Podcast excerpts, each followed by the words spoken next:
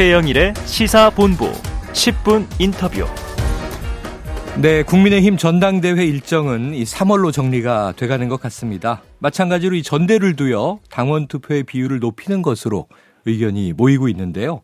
자, 그러면서 이 예비 당권 주자들이 지역 당원들과 접촉을 늘려가는 양상입니다. 최근 영남 지역에서 아주 바쁜 일정을 보내고 있는 안철수 국민의힘 의원과 이야기를 나눠보겠습니다. 전화로 연결합니다. 의원님 안녕하세요. 네, 안녕하셨습니까? 네, 자, 이달 초부터 부산과 경남 지역에서 일정을 소화하고 계시더라고요. 그렇죠. 굉장히 많은 분들을 만나고 계시는데, 자, 영남 지역에서 이렇게 스킨십을 넓혀가는 이유, 뭔가요? 뭐, 합당으로 당에 들어온 지 얼마 안 됐으니까 인사드리러 다니는 게 당연하지 않습니까? 네. 또, 어, 전당대회 출마 선언도 했으니까 자연스럽게 지역 순회하고 있는데요. 어, 부산 경남이 제 고향이어서 아. 이제 거기서부터 시작한 겁니다. 네. 어, 이렇게 만나 뵈면 제가 뿌리 깊은 영남 사람인데 서울에서 재선, 경기에서 삼선 국회의원을 해서 그런지 음. 어, 제가 그 지역 출신인 걸 잘 모르시는 분들이 네네. 계셔 계세요. 어, 그래서 저 저희 집안 사실은 뿌리가 경북 영주고요. 네. 저희 할아버님 때부터 부산서 자리 잡고 할아버님이 부산 산고 아버님이 부산 공고 제가 부산 고등학교 나와서 아, 네. 3대가 부산에서 자리 잡았거든요. 네네. 뭐 해군으로 지내서 군복무하기도 했고 음. 그런 말씀드리고 있습니다. 네. 자, 지역 고향이기 때문에 뿌리에서 시작을 했다. 자, 근데 의원님 지역 소통하시면서 메시지들을 계속 내셔가지고요. 최근 SNS 보니까요. 당원분들을 만나면 만날수록 지금 당심은 당의 변화와 총선 승리를 통한 윤석열 정부의 성공에 있다는 것을 느끼게 됩니다. 그렇죠. 자, 이런 걸 남기셨는데 지역에서 주로 어떤 이야기들을 많이 들으십니까? 어, 두 가지 정도 공통적으로 듣는 얘기가 첫 번째가 아직 정권 교체가 완성 안 됐다. 음. 어, 그 이야기입니다. 네. 그러니까 대선에서 이겼지만은 지금 헌정 사상 최악의 여소야대 아닙니까? 네. 어, 그래서 원래 대통령 임기 첫 해가 개혁의 골든타임이 돼야 되는데 음. 어, 민주당 대선 불복 심리로 개혁을 못하고 있죠. 그래서 2024년 총선에서 승리를 해야지, 어, 비로소 민주당도 승복을 하고, 윤 정부 개혁 골든타임이 시작될 수 있을 거다. 이제 그런 말씀 하나 하고요. 네. 두 번째로는 최근에 그 화물연대 파업에 대해서 어, 정부가 이 법과 원칙에 따라서 단호하게 대응한 것을 아주 높게 평가하고 계십니다. 네네. 그리고 연금, 노동, 교육개혁 어, 다시 한 번 더 의지 강조하셨고 문재인 케어로 건강보험 재정 급격하게 악화되는 거 개혁하겠다고도 말씀하셨는데 음. 거기에 대해서도 굉장히 좋은 평가시거든요. 네네. 그래서 다원분들이 어, 저 저한테 어, 정말 이번에야말로 총선이 압승을 해서 대한민국을 위한 미래를 위한 개혁을 해달라. 어, 그래서 저는 당 대표 되면 어, 수도권 70석 이상 얻어서 170석 달성하겠다. 어, 또 그렇게 약속했습니다. 네, 아, 큰 약속을 하셨습니다. 자, 이 정진석 비대위원장이요. 전당대회 룰 개정에 대해 논의를 공식화했습니다. 지난 12일부터 14일까지요. 엠브레인 퍼블릭, 케이스텟 리서치, 코리아 리서치, 한국 리서치가 조사한 이 전국 지표 조사를 보니까 이 국민의힘 차기 당대표 적합도 조사도 들어 있습니다. 자, 자세한 내용은 중앙선거 여론조사 심의위원회 홈페이지를 참조하시면 되고요. 국민의힘 지지층에서 안철수 의원님이 13%로 가장 높았습니다. 당원조사 100%에 좀 반대하는 입장, 그 이유가 있을까요? 예, 그게 제가 개인의 유불리 때문이 아니라는 아. 거는 그 데이터를 보면 아실 겁니다. 네네. 어, 그래서 저는, 어, 이게 총선 승리에 도움이 되지 않을 것 같아서 그 우려 때문에 제가 말씀을 네. 드리는 거거든요. 네. 그러니까 저는, 어, 우리가 좀 더 국민들과 당원들 앞에서 당당하게 나서면 좋겠습니다. 음. 사실, 뭐, 속된 표현으로 이 당대표 뽑는 게 뭐, 골목대장이나 친목회장 선거가 아니지 않습니까? 네 네, 그렇죠.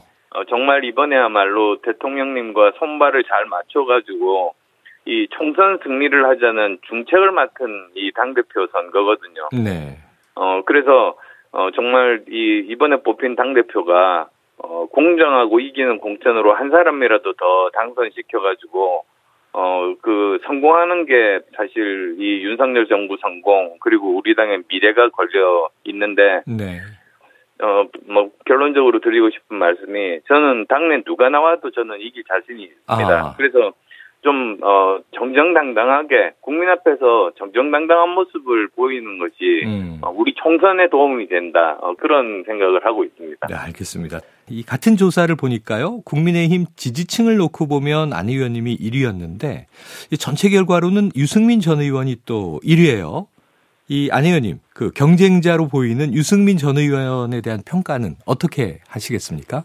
음, 저는 지금 경선 룰 개정하자는 게, 저는 유승민 전 의원 배제하기 위한 건 아니라고 생각합니다. 네. 사실 지난번에 경기도지사 경선 때도 보셨지만 그때는 50대 50 룰이었거든요. 네네. 당신 민심이. 근데도 그때 뭐 패배하셨기 때문에 현행 70대 30 룰 유지해도 어 저는 어려울 거라고 생각해요. 음. 그래서 근데 이런 상황에서 사실 이 역사가 있는 어 당원이면은 헌법이거든요. 당의 헌법이죠. 예. 그것을 18년 동안 유지한 어, 이유가 다 있는데 이 자칫하다가는 어, 국민들 여론이 악화되고 대통령께도 부담이 될 수 있을까 그게 좀 우려됩니다. 네. 그래서 아까도 말씀드렸지만 어, 우리가 정정당당하게 어, 대결하면 당원과 우리 지지자 국민들께서 누가 총선 승리를 통해서 대통령을 뒷받침할 수 있는 사람인지 어, 저는 판단해 주실 거라고 믿습니다. 네. 자, 당원들이 판단할 것이다. 국민들도 함께 할 것이다. 자, 안 의원님 지난 5월 아까 잠깐 언급 주셨습니다만 인수위원장 시절에 110대 국정과제를 함께 발표하시기도 하셨고요. 또 윤석열 정부의 연대 보증입니다. 이런 표현도 등장했어요. 네. 자, 지난주에 윤 대통령 이 국정과제 점검회의를 생방송으로 진행했습니다. 여기에 이제 국정과제들이 다 이제 언급이 됐으니까 어떻게 보셨습니까? 네, 저 사실 그 대통령님과 함께 그 국정과제를 이렇게 어 제가 안을 만들고 이제 재가를 받는 형식으로 진행을 했었는데요. 네.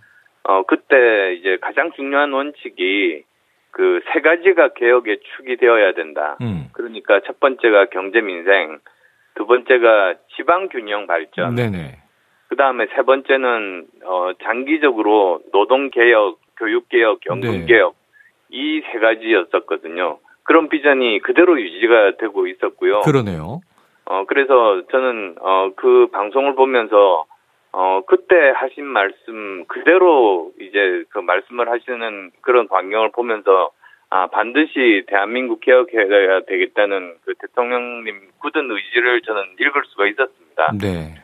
그리고 뭐 그 국정 과제들을 사실은 이심전심으로 사실 만들었기 때문에 어 대통령님만큼이나 저도 그걸 현실화 시켜 보겠다는 의지가 다른 당 대표 경선 후보 누구보다도 강하다는 점은 확실하게 말씀드릴 수 있어요. 네. 제가 그거 그리느라고 잠도 못 잤거든요. 아, 네네.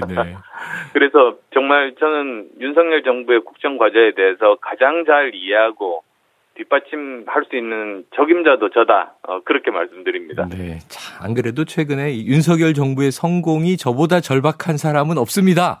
이렇게까지 표현을 하셨는데. 자, 남은 과제는 이제 차기 총선에서 당을 제1당으로 만드는 것이다.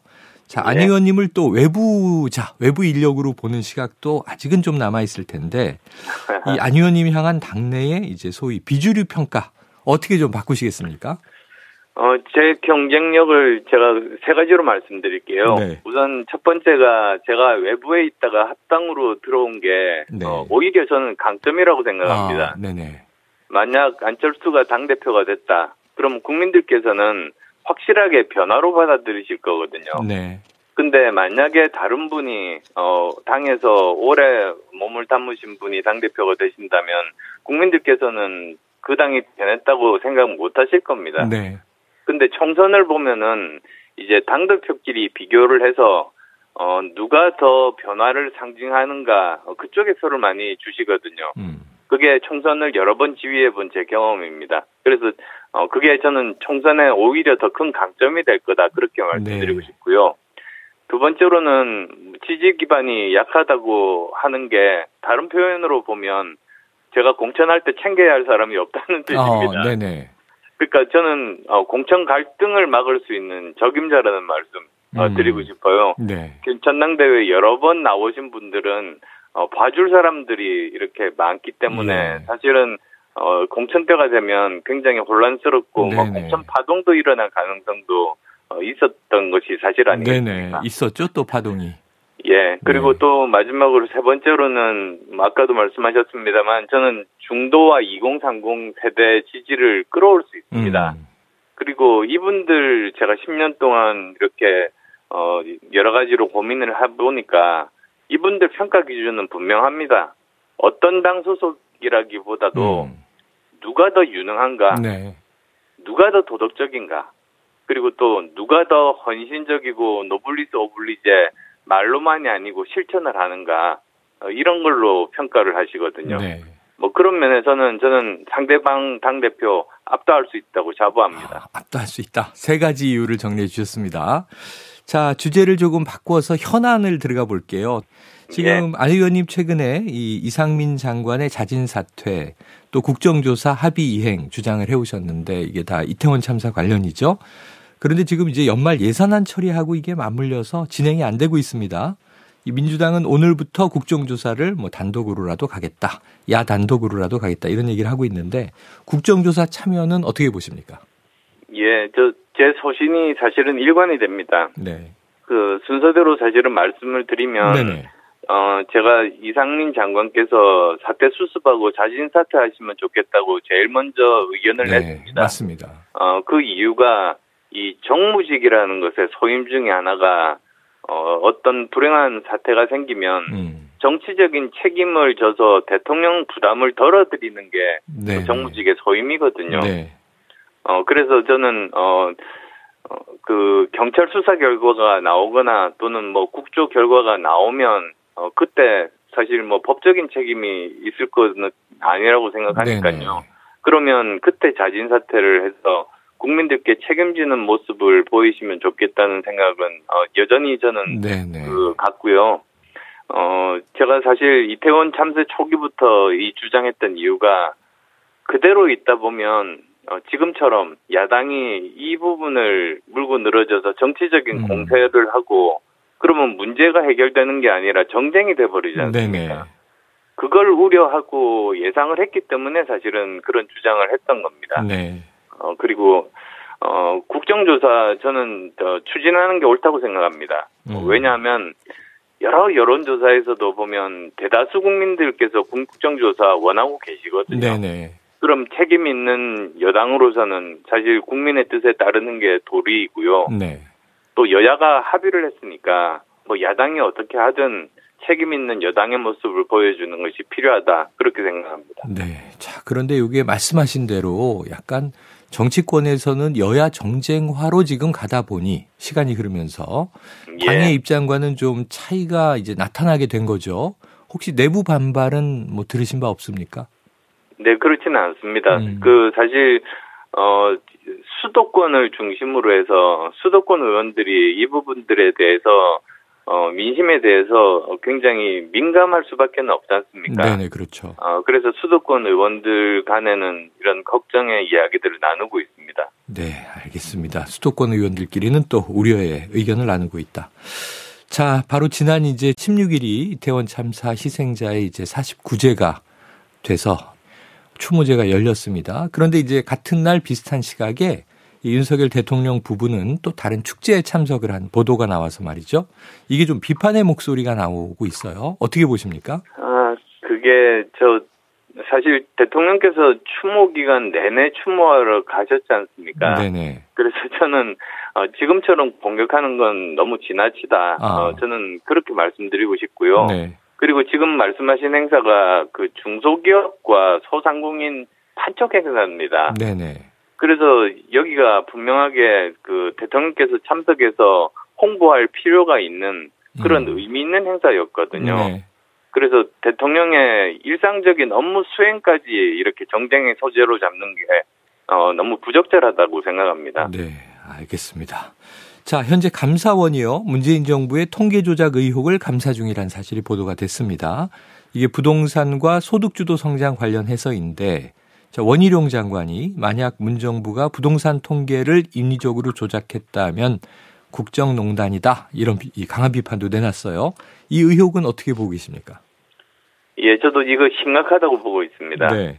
요즘은 그냥 감이 아니라 어, 정확한 그 통계 자료에 의해서 정책 결정을 하지 않습니까? 네. 그러니까 이 자료가 왜곡이 된다면 국가 정책이 왜곡되고 그 피해는 국민들이 받는 거죠. 네. 아, 그래서 저는 어 어떤 부분이 조작이 됐는가 그리고 실제 결과와는 그러면은 어떤 차이가 있었는가 음.